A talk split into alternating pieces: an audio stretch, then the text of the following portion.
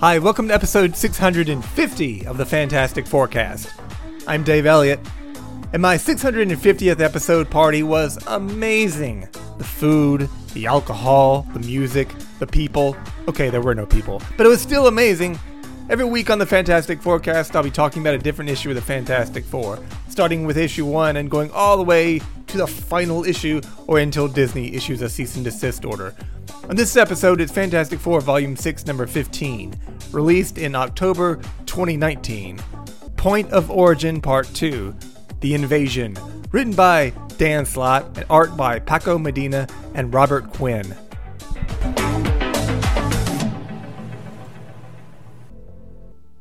The issue begins with the appearance of a new super team from the planet Spire. It's the Unparalleled. Yes, that's their name, the Unparalleled. And when it comes to stupid team names, that one is unparalleled. We've got members Elementa, I guess she controls elements like Crystal does. Belter, he makes your pants stay up. Citadel, which is like a fortress or stronghold. So I guess he's like a big, strong dude. Sky, I guess that person flies. Core and Kalo, I have no idea what those characters will be. And one called Sidearm. But aren't all our arms on our sides? We learn that they got their powers from cosmic rays. You know, I was exposed to cosmic rays once, and all I got was crabs. That's my story, and I'm sticking to it. So, anyway, this story starts at a place on the planet Spire called the Tower of Oversight, where a man called the Overseer oversees a sacred ritual. These young people look they look through something called the Great Eye, and it leads them to their one true intended. A future lover, I suppose? A future spouse? Now that's what I call speed dating. But suddenly the overseer, who appears to be blind, I guess his not I guess his name is ironic. He senses danger and he says he must summon the unparalleled. First, he calls Core and Kayla. We've learned that they are named after the planet's twin suns. They fly around, they store up solar power, they're married, they're both women. I don't know if they're gay or not. Maybe the Great Eye put them together and they were like, well, okay, we weren't lesbians, but. But if the Great Eye says so. They go chasing after and stopping a tachyon train that's out of control. Somewhere else, there's a wedding that gets interrupted by an explosion, and Citadel, who is a giant man, catches the falling couple. Sky catches someone too. Sky can fly. I nailed one correctly. One out of seven. Sidearm is there too. He's got an arm that grows into a big shield. Oh, what a wonderful power. I'd rather be Ant Man. Sidearm says, This must be another terrorist attack. And the Overseer communicates back to him that he must be on the lookout for more. The final two member team, Elementa, who controls the water, I guess I was close. Do I get half a point? And Belter, still not sure what Belter does. Karaoke? They find two monster guys putting graffiti on a statue. They stop it, clean up the graffiti. How's that for service? And they're called back to the Hall of Heroes, which is my favorite sandwich joint, by the way. So later, all seven of them have assembled in front of the Hall of Heroes, which suspiciously does look like the Hall of Justice. Do they get Super Friends reruns in, on this world? They stand there while crowds of people cheer them on. Are they getting a bigger crowd than the FF last issue? Later, they're sitting around a big round table when an alarm goes off. And they say it's not just an alarm, it is the alarm. They say this is their greatest threat. One of them thought it was a myth, and they all seem very concerned. Let me guess. They've been nominated for Golden Globes, and Ricky Gervais is hosting. Oh, they should be nervous. The Overseer says that this is not a drill. The alien invaders are coming, and we see a, a ship arriving, flying through the atmosphere of the planet. Someone says the prophecy is coming true. So they fly over, they fly up, and they meet the ship. Sidearm turns one of his arms into this long blade slicing through the hull of the ship, and surprise, surprise, guess who's inside? Well, it ain't Moon Knight. It's the Fantastic Four. Sidearm calls them evil alien scum. The FF all speak, but to the unparalleled, they can't understand what they're saying. Of course, the FF start fighting back. And as these fights happens, it's told from the point of view of the unparalleled, even going so far as to have the FF's dialogue appear as gibberish. We have no idea what they're saying. Probably the same old litany of tired old catchphrases like, It's clobbering time, Flame on, and Thing ring, do your thing. Johnny flies out, and Elementa, the water lady, decides to deal with him, and she says, He's mine, and mine alone. Actually, I can't tell if she wants to fight him or have sex with him. Meanwhile, the rocket with the rest of the team crashes into a river or lake or something, and the FF come climbing out. Onlookers are freaked out when they see the thing, screaming that it's a rock monster, and they all run away. So, anyway, the unparalleled go over to the thing, and Citadel, the big guy, attacks him. And then in one panel, Ben is clearly saying, It's clobbering time, as he socks Citadel in the face. Elementa hits Sue with a bunch of water. I'm not sure why Sue doesn't put up her force field. And then he tries to drown her by putting water around her head. And the two solar powered ladies shoot fireballs at Reed. Meanwhile, with Johnny and Sky, she says, You're holding back, aren't you? I know why. You feel like you know me. And then she screams, and the sound knocks Johnny out. He flames off, and she catches him. And then she cryptically says, You do. Back with Citadel, he kicks Ben so hard he goes flying over a nearby wall, and one of the guys says he's Lowtown's problem now, as Ben falls into what appears to be a bottomless pit. Next, Reed and Sue are on the ground, doesn't say how she got away from that water guy trying to drown her. And Reed is fumbling with his universal translator.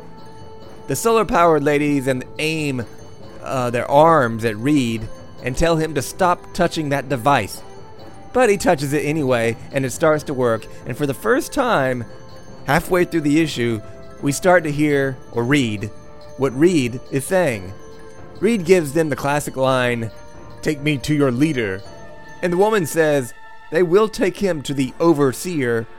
Sky comes in carrying Johnny, saying, I know exactly where to take him. Huh, sounds naughty. Later, Reed and Sue are taken before the overseer, who assures them that Ben and Johnny are safe. He also tells them that he's realized that neither of them are a danger to Spire, the world, and he apologizes and he proceeds to have the unparalleled manacles on their arms. Reed and Sue are not happy, and the Unparalleled are shocked that Reed and Sue are not happy. The Overseer tells them they get to stay and be part of Spire's grand design, a first for any off worlder.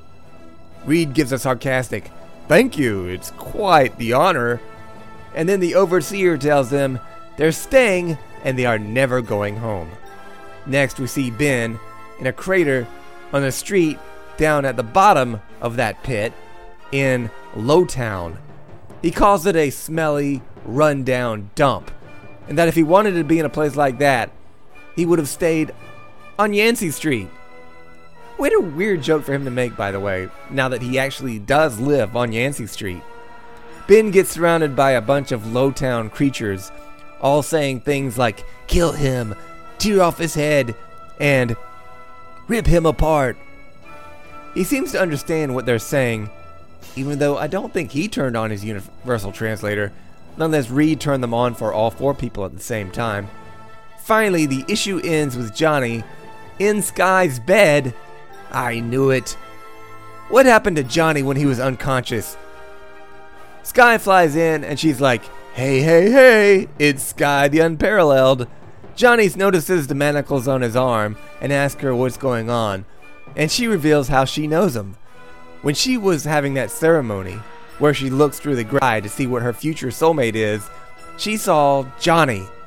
So while I was only joking earlier, I was right. she does want to have sex with him and more. And with that, the issue is to be continued. And now here's a few things I liked about this issue, and a few things I didn't like about this issue. Number one, things I liked. Introducing seven new characters all at once can be difficult. But I think Slott did a good job here, spacing out their introductions one page at a time, showing a little bit of who they are. With the exception of Belter, I think I got a pretty good idea of who these people are. Number two, I'm a sucker for these kinds of uh, FF stories. They're more like Star Trek stories. The FF travels to some strange planet or strange dimension, weird shit ensues. It usually makes for a fun story. Number three, I'm enjoying the artwork of Paco Medina. I would say he's my favorite artist on the book in a very long time, at least since the Jonathan Hickman run like 10 years ago. So here's two things I didn't like about the issue. Number one, them taking half the issue before we can read what the FF are saying. After a few pages of the story, I was like, okay, we get it. They're speaking a different language. Number two, this is where the Fantastic Four were intending to travel all the way back in issue one? I don't think so. Eh, that's all I got. I think I'll give it a 3 on a scale of 1 to 4. And now.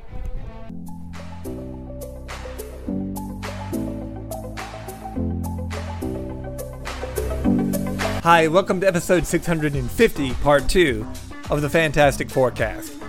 On every episode of the Fantastic Forecast, I'll be talking about a different issue of Future Foundation, starting with issue 1 and going all the way until issue 5. On this episode, it's Future Foundation 3, released in October 2019.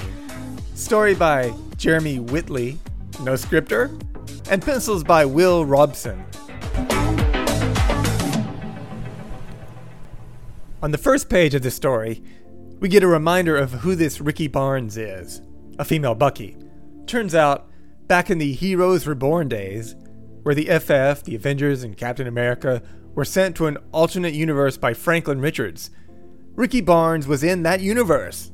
So, yeah, this is a very smart decision to bring back a character from one of the most creatively reviled series of all time.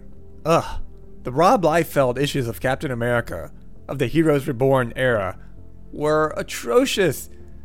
Someone just read the Heroes Reborn omnibus that had gone recently gone on sale when this was written, and they were like, "Oh, I'm going to use Nikki Barnes." This goes on to say that after the heroes returned to their own world, Nikki stayed behind and started a team called the Young Allies, and the world became known as Counter Earth. And then later, Nikki was hit by a sniper's bullet and she died? Yeah, she died. And then next, oh my lord, this makes no sense. There's something about Franklin creating another world to hide from Onslaught, the villain. And there he found Nikki Barnes, who sacrificed herself to save Franklin. And then Nikki woke up again in the Philadelphia of Franklin's world. She changed her identity identity to Nomad. She started a team again, but was killed by Onslaught. And then Franklin and Molecule Man created another universe, and this time Nikki Barnes popped up in Philadelphia, a small town in North Dakota. And let me guess, she died of boredom. This is like some old western town where we learn that she had been born there. Her parents uh, drowned or died, and as an orphan, she was raised by the sheriff. Oh, so much backstory. Do we need all this information about Nikki Barnes? Who cares? And then we learn that the sheriff carried a shield, and his name was Sheriff Steve Rogers. And then they're riding on horses, and then Rikki sees an image in the sky of what I think is the Griever lady from the early issues of Slott's FF run, and she's like tearing a hole in the sky, and then she's fighting with Captain America in World War II, and there's something about her falling in love with a Valkyrie and fighting alongside Danielle Cage, the Captain America of the future. Oh, I'm so confused, really. And then the sequence ends with uh, Rikki waking up from a bad dream. Ugh, I wish I could wake up from a bad dream, but Marvel really did publish this crap. So back in the present, Rikki is about to shoot the evil Reed Richards because he killed her at some point. The floating head Moloid shouts out that the ship is about to be overrun with nanobots. I'm thinking about how much I'd rather be doing a Youngblood podcast. Alex calls Rikki a zombie and talks her out of killing the evil Reed. Rikki puts down her gun and says, He killed me and the woman I loved. Oh, they need to get rid of all these crappy lame characters in this book. Moloid, moloids, clones, fish people, and just keep the lesbians. It'd be a much better book. So the security robots attack the ship, and most of the people start fighting them. Nikki is ordered by Alex to take Julie to the infirmary. Now, how is she supposed to know where that is?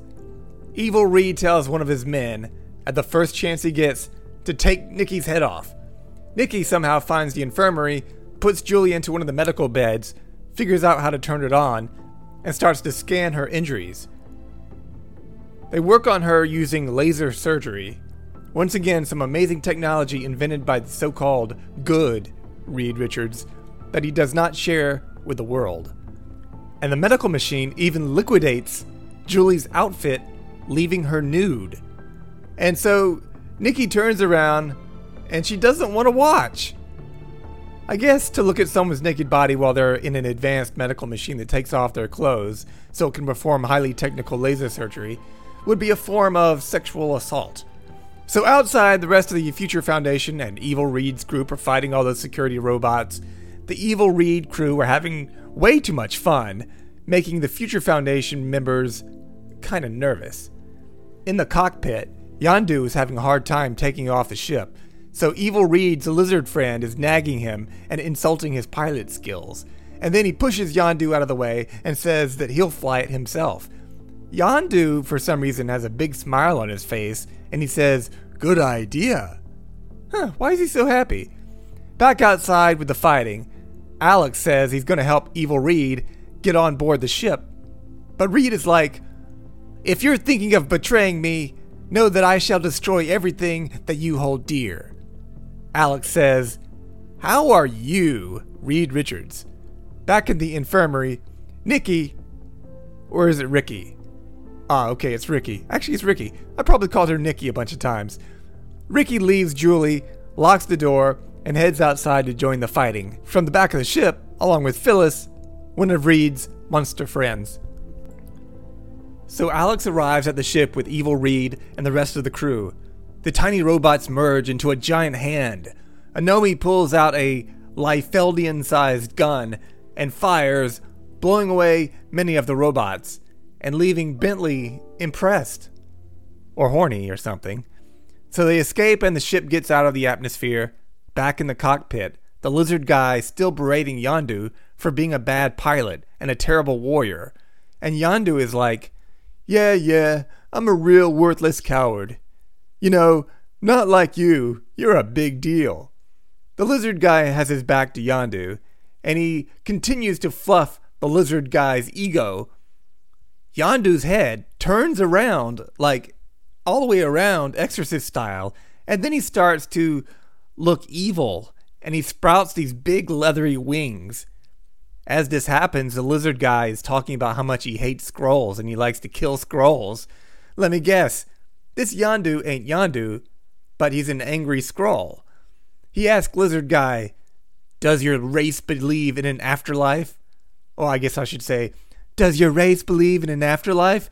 And then a big green claw reaches out and grabs Lizard Man by the neck. And then we see how Yondu, Yondu really is a Skrull, and guess which one? Why, it's Lyja the Skrull, Johnny Storm's ex-wife. Holy shit! Oh, you gotta hand it to them. I didn't see that coming. That's pretty. That's a pretty good cliffhanger, I must say. Terrible, terrible issue, but great cliffhanger ending. I can't believe I'm saying this, but I'm actually curious to see what happens next issue. So that's the end of this episode. If you have any questions about Lyja the Skrull, about this podcast, or if you need relationship advice, you can email me at podcastff at gmail.com. You can download all the episodes at www.podcastff.podbean.com. So long, kids. This podcast is over. Tell all your friends that I'm crazy and drive you mad that I'm such a stalker, a watcher, a psychopath.